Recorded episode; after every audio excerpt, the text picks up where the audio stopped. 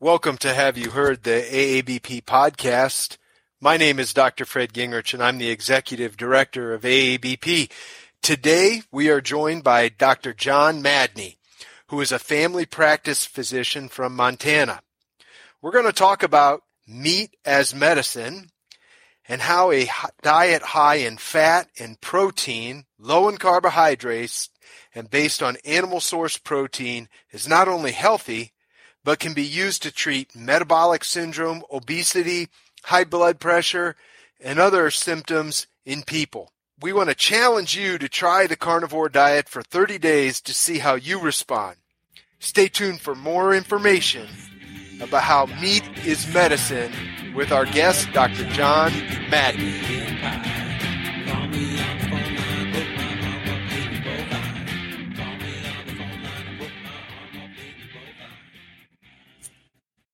Okay, welcome, John. So glad you could be with us here today. Why don't you go ahead and introduce yourself to our listeners? Thanks. This is John Madney. I'm a family practice physician in southwestern Montana, and I've had a long journey into dealing primarily with metabolic syndrome in humans, um, and that kind of grew out of the fact that almost all of my patients have metabolic syndrome. And originally, I um, grew up on the south side of Chicago, but always wanted to be out in the so-called middle of nowhere and found my way to U- Utah State University. And while there, I worked for the Range Science Department, which is now the, I believe, the Wildland Resources. And I was sort of the um, grunt out in the field, building fences, taking care of the livestock they were using for research purposes. And eventually, I just had the itch to enter the real world. So I literally jumped over the fence and got a job working on a big cattle ranch in the deserts of central Utah. And while I was there, I it was a very enjoyable experience, although extremely lonely too, and kind of got fascinated by doctoring cattle because we had a outbreak of pink eye, and it was it was just made me think I want to be a veterinarian. And so I went back to Utah State, and it was kind of funny because the pre-vet curriculum is very rigorous and well defined, as opposed to, and so my degree in range science didn't meet the requirements for pre-vet, and um, I wasn't actually a great student the first time through undergrad because I was um, spending too much time working for the range department instead of studying. Um, anyhow, my advisor said, if you get all A's, you have a shot at getting into vet school. And then I, so I proceeded to get all A's for the next two years, and um, it was a wonderful time of intense study in biochemistry and cell physiology, and we covered the animal nutrition. And but he also said, if you want to be a large animal vet, you'll never pay off your bills. Your, um, so I heard that, and um, somehow I took that to heart and um, applied to medical school and got in. um, and then went through medical school and ended up in southwestern Montana after a time in the Army. Life was going fairly good when I worked the emergency room where you would really, there was plenty of meaning in life. But then as I, my practice moved more and more into the clinic, it just, I started to um, have a very low satisfaction situation um, where it was another year, another pill. I am dealing with chronic progressive diseases. I start out with treating your blood pressure, then your cholesterol, now your blood sugar is going up. And little did I know that the pills I was prescribing were, were causing the problem. The beta blocker, the statin, the diuretic, all were raising the blood sugar on average. Um, and I didn't know that. And um, then I read the book by Gary Taubes. Yep. Good calories, bad calories. And I had enough background and enough um, experience with the livestock end of things. They ate well, they were healthy, you know, and granted, pink eye is not a nutritional disease that I know of. Am I right? that you are correct. and so, um, so you kind of had that sense that when nutrition is good, things are generally good. But in people, there was something was wrong with the picture. I had done the super healthy whole grains. I kept telling my patients, don't if you don't eat any fat that's solid at room temperature, you're doing yourself a favor. And it's like, meanwhile, I look down and my belly's growing bigger and bigger, and I'm got my liver biopsied for fatty liver because I was living the low fat, high, healthy whole grain diet and dying. and uh, so when I read Gary Taubes' book, it was like, that is it. And I never looked up one single reference in his book. All I do now is look up insulin, any chronic disease, and divide, find a um, uh, how it's the biology of it, and um, that sort of gives me the wherewithal to share with my patients: get your insulin down, and you will thrive. And that's that's what my practice has become. That is um, that's that's so interesting, John. And and you you mentioned a little bit, and I and I'd like you to touch on this. And I've heard you use the term drug stacking. T- talk a little bit about those patients you see and what that means with drug stacking. You know, when these, you know, how does that influence metabolic syndrome? All right. Um, how did, it's interesting. Gerald Reaven was the one who coined the term metabolic syndrome, and he also wrote about how medications aggravate metabolic syndrome. So, um, what happened was uh,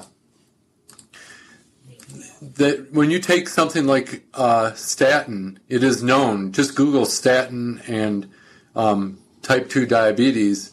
Um, and you'll see that statins increase the risk of type 2 diabetes. Um, many beta blockers do, um, except for one or two. Um, diuretics do.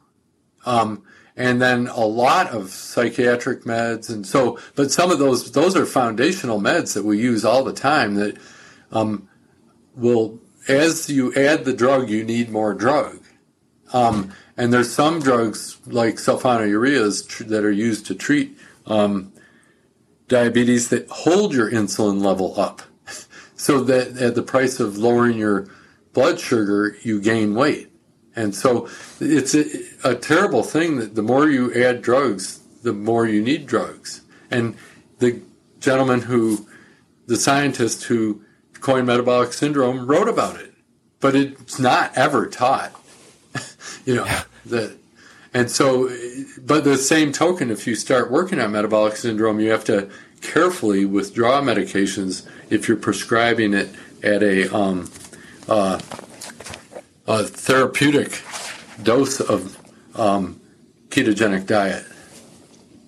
Yeah and we you know i, I think it's interesting because uh, I spent most of my time in when I was in practice uh, on dairies, on dairy farms, and you know, uh, metabolic syndrome in dairy cows is you know a relatively common disease, not the most common disease we see in dairy cows, but you know it occurs when there's management uh, um, issues that can influence um, intakes on cows uh, such as maybe there's too many animals uh, based on the size of the feed bunk or something of that nature, uh, or uh, a classic example is a cow that has we call it excess body condition. We body condition score our patients. Mm-hmm, probably mm-hmm. not appropriate uh, for humans. Um, I but, can eyeball it. You can yes, do it with eyeball. Yeah, and so we body condition score. Uh, you know our our cows and the ones that have excess body condition score are at incredibly high risk for this, and they basically just circle the drain with,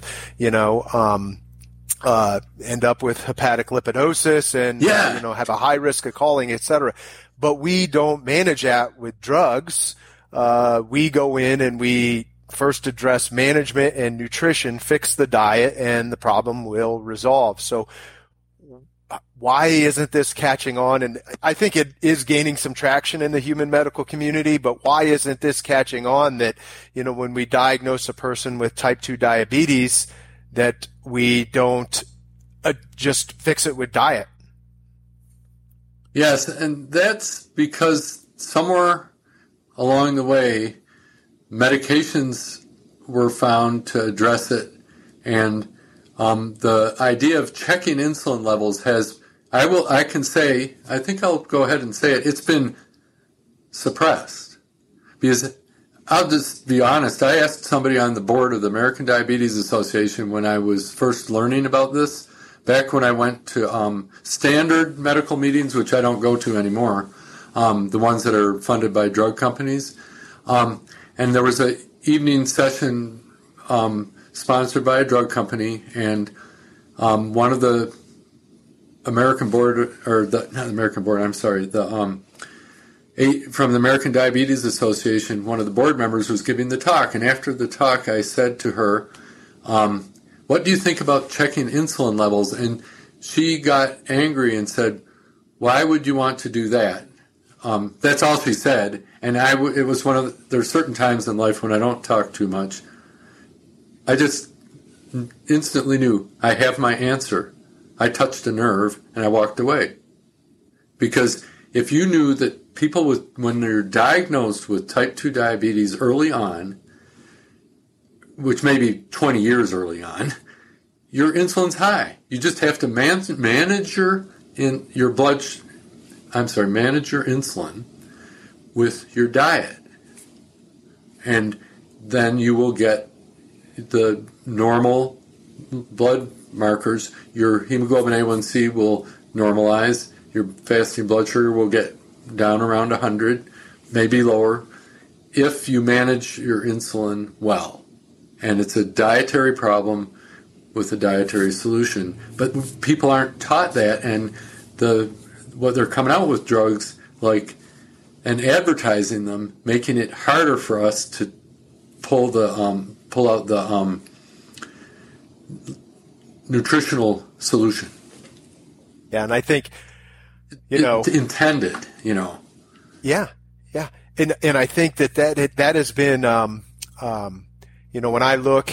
Well, first off, it's very hard to change your lifestyle. You know, we have we have the the amount of you know when I look at I've had conversations with people about the benefits of eating meat and that's kind of what we're or animal source protein uh, yeah. Uh, and and and you know I've had people tell me well you know there's such an increased incidence of coronary heart disease CHD uh, why do we want people to eat more meat and I have told people I said yeah you know it's interesting because if you look at the consumption of beef Okay, poultry consumption has increased in this country significantly. Um, uh, um, uh, pork uh, a bit, and beef consumption has declined since the mid 70s. But we have an increase number, uh, an increased amount of obesity, an increased amount of metabolic syndrome, and an increased amount of coronary heart disease in this country. With declining beef consumption, why are we blaming animal fat on these diseases and not the increased consumption of carbohydrates? Right. Um, and the thing, an interesting one that I haven't he- um, heard pointed to is if you look at the consumption of red meat in Argentina, mm-hmm. which is a it's a very heterogeneous group of people, lots of different ethnic background, um, with and I and they have the same longevity as we do, and their smoking use I think is at least as much as in the U.S. And so if when you have a country where there's like a where they I think it's they have such a large amount of red meat consumption without a signal for harm, and then you see that um, the things that you might associate with you know that have been associated with red meat consumption, let's say some cancers, they are so insulin related, and you can drive the insulin down. Just eat meat and enjoy fat, and your insulin level just goes down. And um, and I've been prescribing basically more carnivore than ever because you want people to get success right away. Right. And if you're getting a if you're eating a big bowl of salad, um, you can uh, you can prevent success because you, you think, oh, it's all free, and it's like, well, you can eat enough non-starchy veggie to interfere with your control of your diabetes. Is, so. And is that what you do when you see when you see a patient that is diagnosed with type two diabetes? Do you, I mean, is the is the intervention low carb, no carb? Uh, you know, how do you when they're initially come in and they've got a, you know, do you do you check insulin? Is that your primary Absolutely. thing that you're checking? Yeah, mm-hmm. because I just had. See, that's when I actually don't know how people really practice well without it. Because I had a guy come in, haven't he says I haven't seen you in five years. I've been doing the general diet that you told me. I'm losing weight, and then his blood sugar is 350. You check an insulin level, and it's way under 10, and it's like, oh, you need insulin now. You know, you can't, you were losing weight because you're urinating out sugar. And so if somebody thought that he was capable of making enough insulin, they would be going down the wrong track. Instead, I'm checking antibody levels, seeing if he has um, adult onset type 1 diabetes in his 50s. I mean, yeah, and so so knowing the insulin level is so important, but usually I just say no sugar, no starch for the average person. The ones that I do the carnivore for is somebody that's um, into the diabetes range, and I meet them when they're weighing 400 and some pounds. And I first step in treatment is prescribing oxygen because they might die in their sleep tonight. Mm. Those are the people I just say, let's go for it because no, and I don't feel like anybody's scrutinizing me when I meet somebody in our walk-in clinic, or, and who's like on death's door from metabolic syndrome, you know, massively obese, and say, oh, why don't we do this? And I have the feeling that nobody's going to report me for being a bad doc because they don't even want to be have their name on that person's chart. So I love all the people that look like they're, um, uh, I don't know how to say it, uh, that nobody would want to take care of and nobody would admit it. yeah. Yeah. And those are where you get your good stories. Yes. yes. Yes. Yeah. and and so you know let's let's talk a little bit about hyperinsulinemia. Um, what what what is your experience? Well, well, first off, let's start off like what's your target for fasting insulin level? Because I've seen a broad range of things, and it always seems like the levels sometimes the lab reference levels seem to be high with some of the doctors I've talked to that are promoting a, a carnivore or a low carb diet, you know, and then how do you compare that uh, insulin level with fasting glucose? Great. Um, thankfully, I could control the um, normal value at our lab, what's on the paper. Mm-hmm. And so if your insulin level is over 10, you don't really need to calculate a HOMA IR, the, um, which is a measure of insulin resistance. Okay. Um, because over 10 is kind of high. You know, I mean, whereas if it's under 10, you start looking at what your fasting blood sugar is, and you can put it into the formula for the, um, uh, that the HOMA IR, the homeostatic model, um, to assess insulin resistance. um, uh-huh. And ideally, once you and once you hit five, then I think um, I can't make you any better by lowering your insulin. And so if you have a manifestation of um, hyperinsulinemia, let's say hypertension, well, I got to add a drug because I can't get under five. I can't tell somebody that they probably could do better with the lower insulin. But five sort of my, in my mind, magic number, um, where below five probably don't need to calculate the insulin resistance above 10 probably don't need to calculate. And in between, it's kind of fun to get a number and say, oh, your insulin resistance score is going down. Is that useful if you're investigating like a person that is what they call quote unquote pre-diabetic? You know, like like a person that has been going to the doctor, okay, and mm-hmm. their fasting blood glucose is consistently 110. You know, yeah. it's not it's not ideal, and the doctor in the report says you're pre-diabetic but there's no insulin level done. It'd be useful to have that insulin level. If the insulin is pretty high, how would how would you go about that? Oh, then I would check. I always check the insulin level if somebody on Vert. We do it at our health fair here at our hospital, and they've been supportive of um, the insulin hypothesis. Um, is saying you may never get to diabetes because your insulin level's up and your body can continue to put out enough insulin to keep your blood sugar in the pre-diabetic range, but you're going to have the um, problems with increased blood pressure, fatty liver disease, heart failure. That was one of my is um, a lot of that's driven by hyperinsulinemia, um, because insulin tends to make the heart beat faster and um, more forcefully, and um, the whole fatty liver thing. So basically, looking at people that are pre-diabetic and saying you may never meet the criteria for diabetes, but you need to change your diet so that we don't have to keep adding the meds. Um, and I also get into the um, if people have a high LDL cholesterol, then I encourage them. I'll just throw out the get a coronary calcium score because uh, it, keeping people off of statins while addressing the um, guidelines, trying to walk the guideline while keeping them off the statin, you often need a coronary calcium score to say you don't need the statin. Um, and even the American Heart Association, I think, has acknowledged that you can you can do that. right, right. And you you touched on a little bit, so you know, I I really you know I find this whole uh, conversation and some of the uh, published uh, uh published research I've read on insulin and and the dietary effects on that and when we have people with hyperinsulinemia, have you seen other syndromes that you think are associated with hyperinsulinemia? You know, you mentioned heart disease, blood pressure, but I heard you on uh, Dr. Shawn Baker's podcast, and he's the one that connected me uh, to you.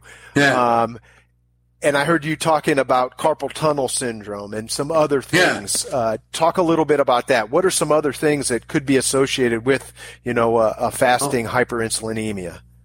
Um, that's a good question because you get the old the orthopedic issues where, for, this is a, for instance, a guy, one of my patients that I picked, found in the walk-in clinic that didn't have a doc and was new in town and weighed 400 and some pounds. And when he was on, he got, did the carnivore for one week and was talking about how he didn't have pain in his lower extremities anymore. Yeah. And that, and I love, okay, so we're basically saying, um, that you don't need to do the weight loss to get a lot of the um, orthopedic relief. Um, when the, it, we assume, or I assume, that you get the insulin down, it's a general body diuretic. It um, gets fluid out of places it shouldn't be, like in the carpal tunnel. you know, maybe that's the closest analogy to um, a founder in a horse. You know, is like right, yeah. Get the fluid out of a place where there's no room for expansion and um, so you get all the um, degenerative joint disease um, symptoms decrease with it, the aches and pains of orthopedics. And then we haven't touched on the, um, uh, the whole rheumatologic improvement with um, I've had a patient who um, clear cut rheumatoid arthritis with all the biomarkers carnivore, significant improvement. I mean, dramatic, you know. And every once in a while you meet somebody where you can give them that advice and they say, um, you know, it took a lot for me to even bother to talk to an allopathic doctor. And um, after they got the advice, they said, catch you later, but I don't think I need allopaths anyway. you know, it's like, you know, one doctor visit and then they, you know, I've, I'm in touch with the person socially, but they never came back, but they should feel it better. Yeah. And then you get the whole psychiatric stuff, which, um, shoot, it's kind of crazy. Um, and the neurologic. So it's that's where the um, uh, people have to get into seriously get keto. Um, and if you want to do neurologic keto or psychiatric keto, in my mind, you really and you want to maintain your muscle mass, you got to go animal animal product because I'm working with a guy um, who, well, we basically need. What I'm saying is, if you're ketogenic and just living on fat, you do want to maintain your muscle mass. Well, you want to minimize your protein so that you don't get too much glucose out of the protein. How do you do that? Eat the best quality protein. What's that? It's animal protein. Does that make? I might have covered too much ground there, but no, it, it makes protein equals glucose. Yeah, yeah. Pro- Protein is because there's only two um, ketogenic amino acids, and there's some that can take two paths. So when you eat protein, it ends up in biochemically func- it will take a path through to be glucose or function as glucose. Because I'm now I'm getting into the biochemistry cycles where I have to be careful, you know, not to go dig too deep. But what I'm saying is is that if you really want to get serious keto for the brain, you better eat high quality protein or it's going to be tough. You're going to get skinny or something. You're going to lose your muscle mass unless it's Yeah, the and I- best quality protein. Absolutely. I think all of our listeners will agree with you on that. And and that, that- that's what we do I'd like to talk to Chris Palmer about, which one of these days because he's done me great good. You know Chris Palmer. no, I Um, don't. oh, he's the um, psychiatrist from uh, Harvard. Uh, he wrote a book, Brain Energy, and it's about treating psychiatric conditions um, with uh, keto. And basically, you can the a lot of brain conditions, whether it's neurologic or psychiatric, have there's mitochondrial dysfunction. It's sort of like a manifestation of metabolic syndrome in the brain. And um, he wrote the book, and it's like, yeah, but did the one thing that might not have been covered in there is if you start adding in too much plant material, are you going to get the high ketone level and maintain the muscle mass? And I don't think that got covered in his book. And a lot of times I listen to these books and it's just like uh, scanning a book to see if there's something new in there that I have to refine my thoughts on. um, because I've been studying this before there were um, uh, conferences on keto, you know, where I was alone. And so it was once you start going to these conferences, you can meet like minded people, but and you keep saying, What am I missing? What am I missing? You know. Yeah. And I've, uh, you know, I, I interact with a lot of AABP members and then, you know, through social media and things like that. And, uh, I have myself personally, uh, for several years, I've, I've dabbled in low carb, then keto and, and carnivore. And right now I'm doing strict carnivore. Um, and the one thing that I notice every time I do it is that I my aches and pains go away. I do I do CrossFit exercise, and uh, even after incredibly strenuous exercise, especially re- repetitives, we did the other day in the gym. We did 180 squats and 80 lunges, and my legs should feel like Jello today, and they don't. They feel fine. And is that just the fluid? Is that uh, inflammation? Is that glycogen? What is that? Lactic acid? What do, what do you think that is? That I've heard that from everybody that does carnivore is that they're not sore. Um, what what are your thoughts on that? Maybe it's evolutionary and we don't quite get it is that the people that to be a good hunter gatherer that had to be true. Yeah, yeah, it was natural selection for that what you just said. You know it's like because you had to be able to eat a ton and then um, go a few days without eating and then run down the critters because that's something I've learned years ago is like a human does have incredible endurance potential. I bet a million bucks I could take a horse by a lead rope and hold on to that lead rope until the horse fell dead. And I don't mean that I would never do that, but yes, I think I could do it. I think a human could do it easy. Just go hike up a, um, just try to go rim to rim at the Grand Canyon with a mule, and I bet it'd drop dead near the lead rope. Yeah. you know, but a human can do that, rim to rim to rim in a day. yes, But I don't think a mule could. So Um, so I think it's just the way we are is that because I've experienced that too is like this no no ache pain and probably the best thing I've had is that my cold endurance has increased. Like this morning, one of my patients said, "Did you ride to your bike to work today?" And it's like, "Yeah." And he goes, "It was five degrees out." And it's like, "Oh, oh, I didn't know." Yeah. Um, I mean, I checked the temperature to know how to dress, but I was yeah. overheated and my mouth used to get frozen riding um, in this kind of weather. I would never ride below 10 degrees. Now, um, it's no problem keeping. Um, I, because I'm keto, I think the respiratory quotient says you don't have to move as much air, so your mouth and nose don't get so cold. Biking when it's zero. I mean, it really is. It really. I didn't even think about the temperature other than, hmm, it's just a little chill, but it was no work. Yeah. Yeah. So Good. that ache and pain thing is a real thing, and yeah. that gets into the rheumatologic. Why did one of my patients said, you know, my rheumatoid arthritis instantly gets better if I fast. And um, carnivore, from an inflammation standpoint, is you'd have to put it in the category of fasting. yeah, yeah. That could be a little bit not true. You know, I mean, if you drew blood on somebody, they there is an insulin response to eating meat, and you know, but insulin is inflammatory. yeah. Yes. Yeah. Good point.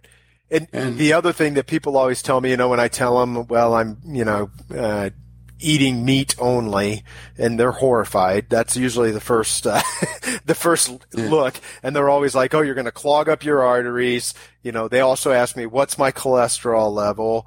Um, and uh, my cholesterol actually went down when I significantly yeah. increased my red meat consumption, particularly. They, you know, why are we uh, so focused on saturated fat, LDL, cholesterol level instead of insulin? Yeah. Why, why is that? Because it seems to me that it's insulin that's increasing mortality in these in these people that are on these high carb diets versus you know it, it's not the cholesterol et cetera that's causing these problems is that correct yeah I, that's the thing that um, if you go back historically you can see that it was a red herring to label um, saturated fat as a problem and to get into this whole cholesterol bit and um, and it's cholesterol i look at the lipid profile um, and I read into it immediately. You look at the triglycerides and the HDL, and um, and you learn from that about the insulin resistance. But the LDL, a lot of people, the LDL goes down on the diet. Yeah. You know, even though the average is up a little bit, if you take the individual and do individualized medicine, a lot of times everything gets better. And then um, the yeah, it's just such a sad thing looking historically, and probably one of the biggest things that threw us off track was when they actually did some trials with the um, on saturated fat, the Minnesota coronary experiment and the Sydney trial, and the one done in Sydney, Australia. Are you familiar with that one? No, I am not. Oh, where they had folks do this was back in 19 oh, around 1970, 68, 1970, it was a eat as you were diet or a, um, a seed oil supplemented diet. And the difference in the um, uh, death rates, this was before statins and before um, ACE inhibitors or ARBs. Um, a lot of good drugs that have utility. I wouldn't want to practice without them. Um, before those drugs, back around 1970, in Sydney, Australia, they had this group of people that had heart attacks under age 65, and the death rate among the people who were on the usual diet, which I assumed assumed was quite a bit of lamb and saturated fat, they had 11% death rate, and the ones on the supplemented with um, seed oil was something like 17% death rate. Mm. I mean, huge. And um, and if that had been published, and if um, uh, the, this, there were like three studies that showed that it's basically you could say from those studies saturated fat is not an issue. That would have been so huge because then Gerald Reaven, the guy that the um, scientist who coined metabolic syndrome, wouldn't have um, lived in confusion because he wrote a diet book um, where he said that for people with metabolic syndrome, the American Heart Association diet is deadly. That was 2004. but he wrote about the confusion, and this was honest confusion when there, those studies hadn't been published, where people had accepted that saturated fat was bad and that high cholesterol, just a cholesterol number, was meaningful unless it was broken down. And he said, well, they were really stuck. If fat's bad and carbs are bad, what do we do? And then once those studies came out like 10 years ago now, or eight years ago, then, or that buried data in effect, it changed things so much because then you say, well, this solved the problem. There wasn't a paradox. There is no French paradox because butter is the thing. You know, I mean, it's the good thing, and all the margarines were the toxin. you know, I mean, it, it, was really so crazy to think that you could hydrogenate something, make it into a chemical that theoretically could have killed you. You know, because, well, seriously, what would happen if you could absorb something into your body and then you didn't have the enzyme system to break it down? Yeah, yeah. I mean, yeah. that could I, that's something I did wonder about as a, um, back in the pre-vet days was how's this supposed to work if you um, chemically modify something? What if it would turn into something that would get to the liver and then not have the right enzyme to get rid of it? I mean, that's called toxin. Yes. yeah. Yeah. Yeah. So. Yeah. yeah. So. One of the things that I was wanted you, your opinion on too uh, John, was you know in in cattle medicine, there's a lot of research right now on epigenetics and you know what we feed the mama cow and how that influences a lot of times lifetime productivity of the calf and then also even or how we manage the mama cow. And then even after that calf is born, you know, right in, you know, in the first few days of its life, how some of the things that we do could impact lifetime productivity and health, et cetera, et cetera. Talk a little bit about, you know, is there a role for that in humans? Is, is, is the metabolic, the increased metabolic syndrome we're seeing in the human population, is that, can that be generational? 100% mm. because this is a grief, and I, I oh, um, if I just look at my family and the harm that's been done to my kids, because I learned this when they were um, getting leaving home, and they grew up on. I have had a pedal powered grain mill, all sorts of different grains. I would make healthy whole grain quick breads, pancakes, waffles, muffins, um, homemade whole wheat bread, and that's what they grew up on for breakfast was healthy whole grains with maple syrup because, or honey because we don't use processed sugar and not much butter, not much meat at breakfast, hardly ever, and they are not well. Yeah. I mean, it's so sad. And I know it's epigenetic. You know, I mean, because I had a totally high carb, sugar laden diet growing up as a kid. Not from my parents. I grew up with a beautiful home cooked food, but I grew up in a um, in a part of town on the south side of Chicago where I could get donuts, candy, and soda anytime. And I always had money when I was a kid because um, I hung around construction sites and I'd be a gopher and you get nickels, and nickel was a bottle of pop, and I'd go run and hide and drink it, and you know, and going like it was doing drugs.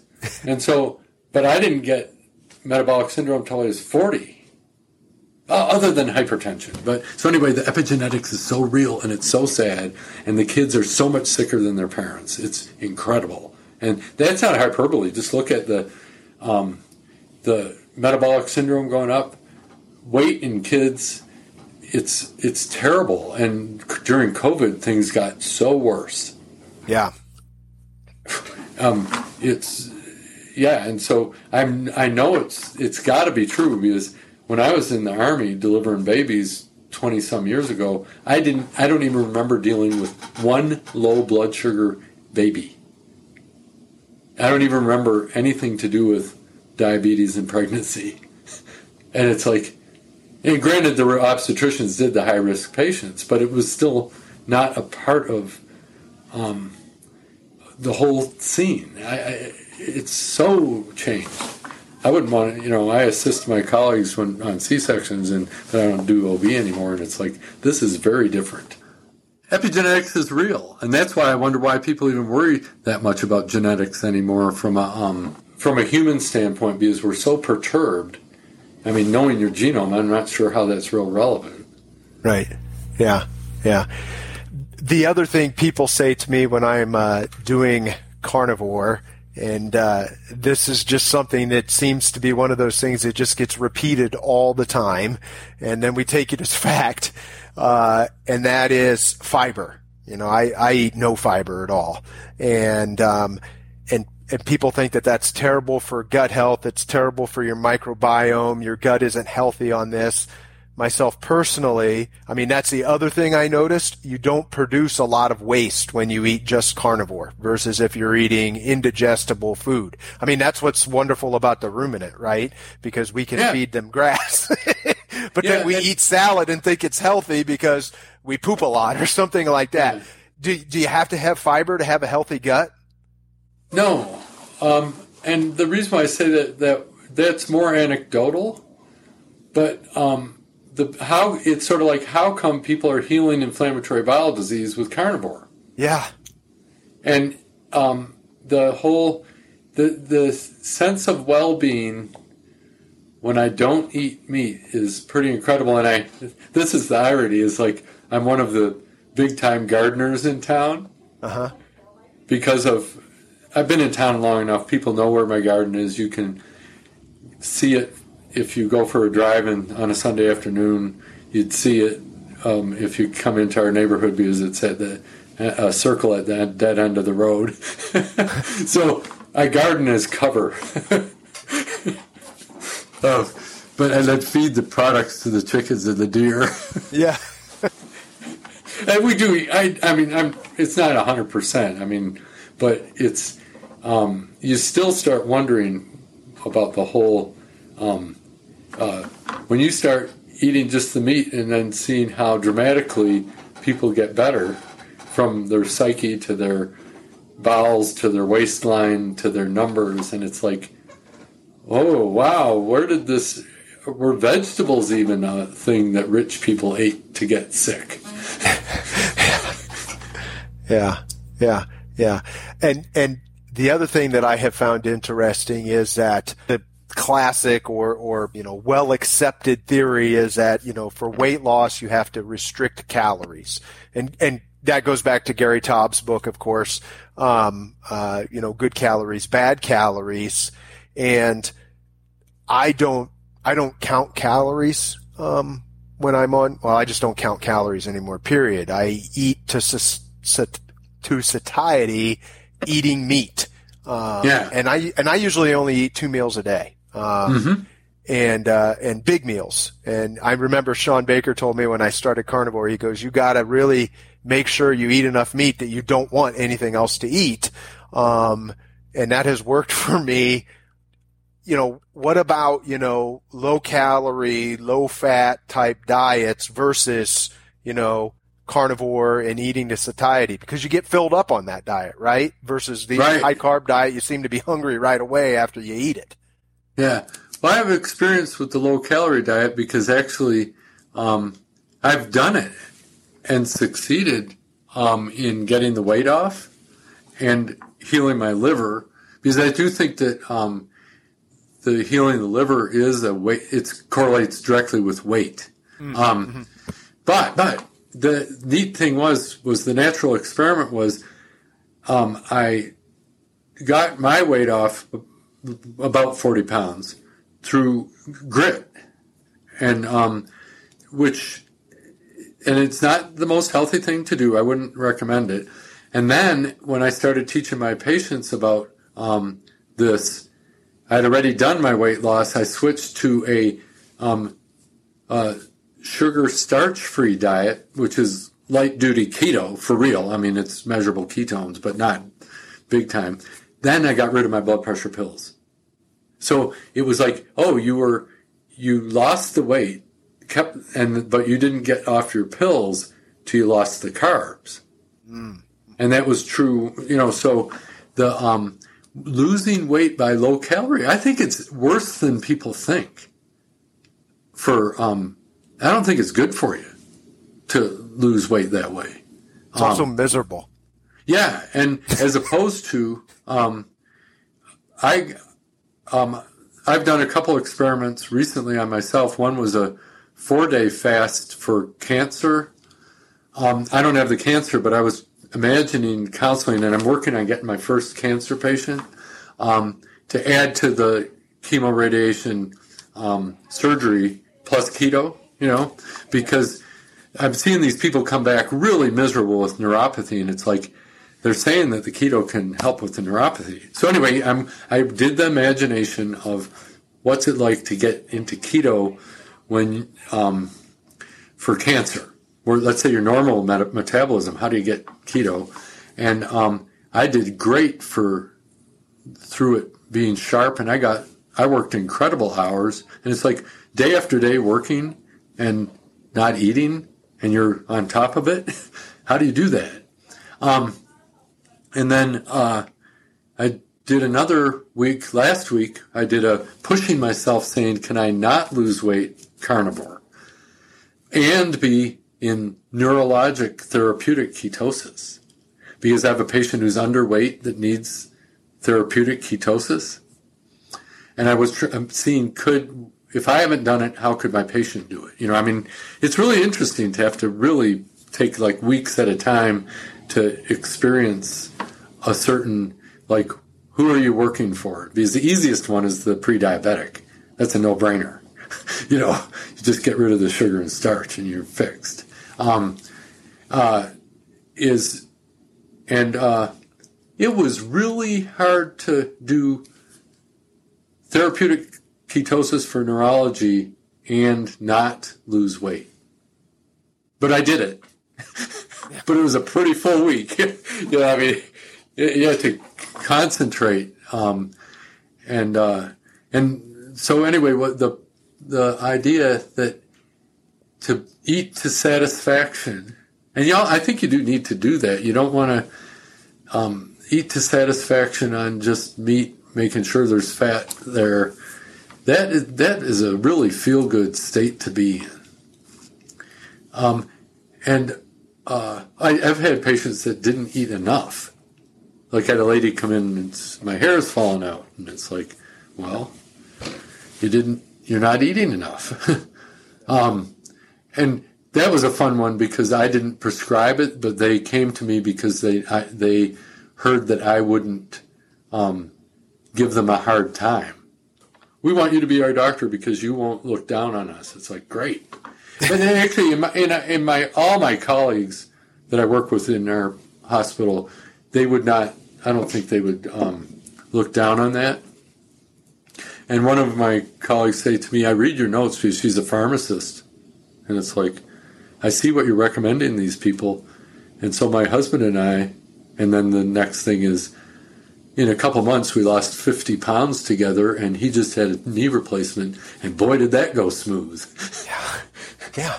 Yeah. So yeah. so it's a i mean i had a hip replacement and didn't lose an ounce and when i was free to get back on my bike it was like i rode to work like i didn't lose anything you know with six weeks off it's crazy you know um, i just wish more people were. How do you tell people that their mood is better because of the way they're eating? Because they could easily spin it that life is better and the news is better. Yeah, I agree. I agree. I agree. which which brings me to my final question, John, because I have, de- you know, our listeners, uh, you know, uh, um, uh, are, are cattle veterinarians primarily and mixed animal veterinarians, uh, and you know, we're we're really proud of the fact that we take care of cattle for a living. You know, make them healthy, and we're providing a, a nutritious food source. But we also get beat up all the time that beef is terrible for you and we should limit consumption and et cetera, et cetera. So do you think meat is medicine? Because you seem to be using that more than pills uh, to treat patients that have metabolic syndrome and associated other diseases. Yeah, as long as you see meat as, for most people, meat as a, um, a gives you all the food you need need without extra energy. Um, it, it's a, I wouldn't be able to practice without it. I was when I I got a. I should have said this almost in the introduction. When I read Gary Taubes' book, I thought it's time to get hang up my or to quit medicine and to move back east where land prices are more commensurate with um, agricultural value. Around here, it's too beautiful where I live to um, to make it to buy land for ag, and um, just raise beef and um, call it good. Well, I started seeing my practice came alive quicker than I could, you know, call a real estate agent in Missouri. uh, so, but it meat is I couldn't practice without it, and I'm just am hearing enough people talking about carnivore that it's getting ahead of the fact that the establishment is promoting sugar sweetened breakfast cereals over meat, and that might be a tipping point where you say, okay, if you listen to a so called authority, you have a problem. Because you better listen to somebody like, I'll say it, like me, who every time I give advice, I, I make less money than if I would have written a prescription. And the reason, um, so it, I lose money to have um, satisfaction in my work. And that's and meat is animal products are the medicine, and it's basically you got your meat, and then you need your what dairy is really good for. The number one thing of dairy is, of course, is the cream. You know, yeah, um, because that's the part that you can't substitute because there there ain't enough fat to go around, and uh, um, butter is cream is just wonderful. And um, so, so anyway, the what this is what I wish for the producer would to say. You know, I am doing the world a world of good. Um, and people don't realize it that the animal husbandryman gives up or woman gives up their well-being on the day to day because their cattle, their livestock comes first.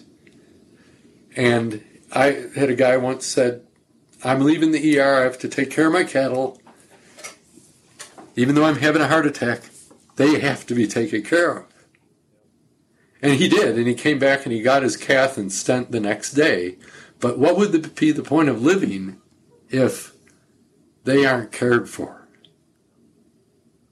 So it's, it's just an amazing thing that meat is medicine, the animal has people taking care of the livestock, doing a wonderful job. And I have to put in a plug for, I hope this is okay, for yeah. Temple Grandin, took care of the critters when they left the people that, the, when the critters were leaving the caretakers who loved them and had to make the transition to through the slaughterhouse, they did need somebody there, I believe, to take care of them when they were no longer under a benevolent caretaker. I hope that was okay to say. Because really, to me, there was livestock can heal the soil, livestock heal the people, and they can, and it's done with much less cruelty than a field cultivator does when it goes through and does wipes out every living thing in the top eight inches of soil. Um, there you have it. I mean, it's just complete healing, and uh, I've decided that life doesn't start in the soil changed my mind. Life starts in the rumen. Yes, I that's love the that. center of that's the center of life, and then what comes out the rear end goes into the soil and come, you know. But because I heard a talk, Peter Attia interviewing, oh, I'm forgetting his name, um, uh, uh, uh, protein scientist, and he taught Peter Peter Attia so much, including that you put in, you get a lot more protein out of the rumen than you put in it. Absolutely. And it's like that's the miracle. And it was like I knew that. I knew that for years, but I never um, emotioned it till I heard that. It's like, oh, the rumen is the center of the universe. Yes. we, we, we would agree with that as cattle veterinarians that meat is medicine and the rumen is the center of the universe. Uh, John, re- of course, one more thing is got to put in a plug for the piggy is that yeah. they have to snarf up all sorts of stuff to make bacon. Yeah. That's right. That's right. and, and chickens have to make eggs. So I mean, let's not. Yeah, that's right. All I don't want to be protein. Um, uh, to be too one-sided. So that's right. That's right. So I would I would challenge our listeners. You know, really, you know, uh, think about, especially if you out there are listening and you're maybe struggling with type 2 diabetes or metabolic syndrome or you're you're you're having pain, et cetera, et cetera, try carnivore for a month. I did that and I was amazed at what it uh, did to my mood, as John said, did to the way my body felt, my digestive health. Uh, I wasn't hungry. Um, it is a pretty simple diet to do. If it comes from an animal, eat it. Uh, for the most part, uh, you do need to be careful about overeating certain things, but but it does work. Uh, meat is medicine, and I'm really glad that we have uh, friends in our medical community that are promoting the products uh, that we help produce. Uh, um, and so, John, thank you so much for participating. Really appreciate it. Oh, you're welcome. Thanks for having me.